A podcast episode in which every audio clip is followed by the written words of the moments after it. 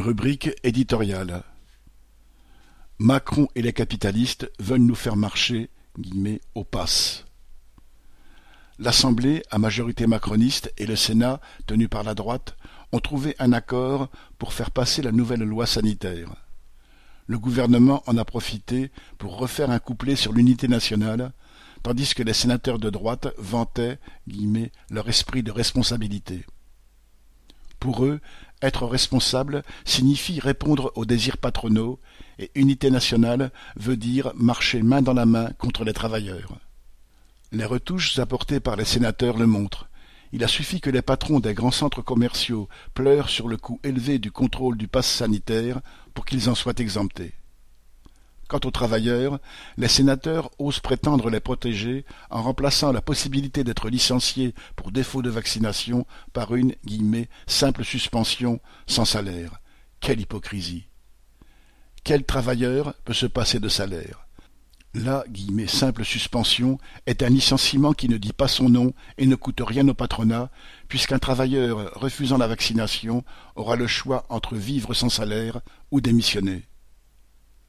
Le patronat est ainsi doté par le gouvernement d'une nouvelle arme contre les travailleurs.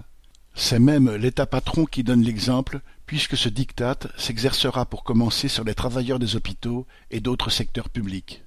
Une exception notable, les policiers, qui pourront contrôler le pass sanitaire dont ils sont eux-mêmes dispensés. Le gouvernement a trop besoin des forces de répression pour se les mettre à dos. Pour défendre la vaccination forcée, Macron s'est exprimé dimanche 25 juillet devant les soignants d'un hôpital à Tahiti, avec de l'intérêt collectif plein la bouche.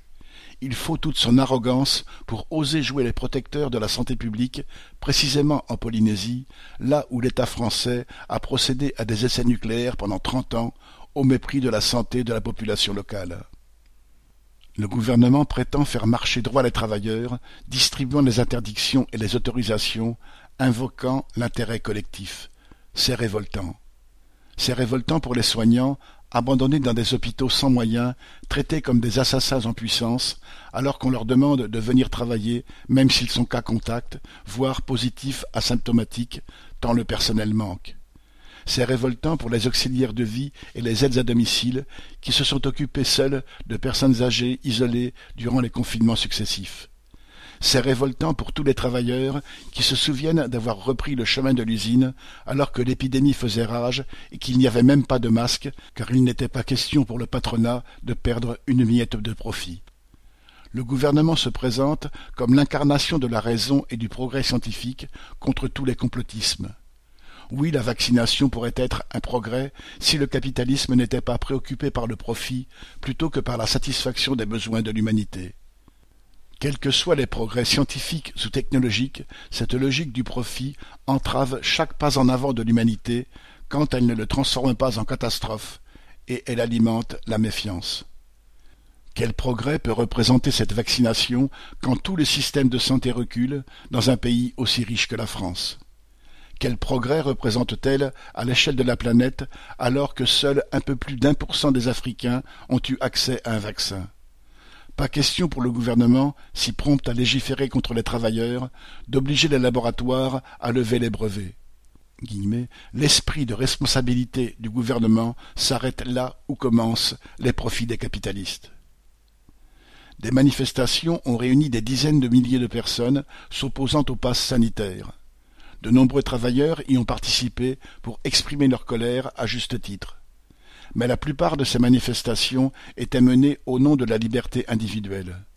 Cela ne peut pas représenter nos intérêts. Dans cette société, la liberté n'a pas le même goût selon qu'on est patron ou travailleur. Si le patronat est libre d'imposer le salaire qu'il veut ou de licencier quand cela lui chante, la liberté du travailleur se réduit à accepter de se plier à ces conditions pour ne pas crever de faim. Derrière la loi sanitaire, d'autres mauvais coups sont prévus, avec la réforme du chômage et le recul de l'âge de la retraite. Les travailleurs font fonctionner toute la société. Ce sont nos luttes qui permettront d'imposer aux capitalistes et au gouvernement à leur service que la vie des travailleurs, des chômeurs, des retraités passe avant les profits. Pour que l'intérêt collectif devienne réellement la priorité, c'est à la domination de la bourgeoisie sur l'économie qu'il faut s'attaquer. Éditorial des bulletins d'entreprise du 26 juillet.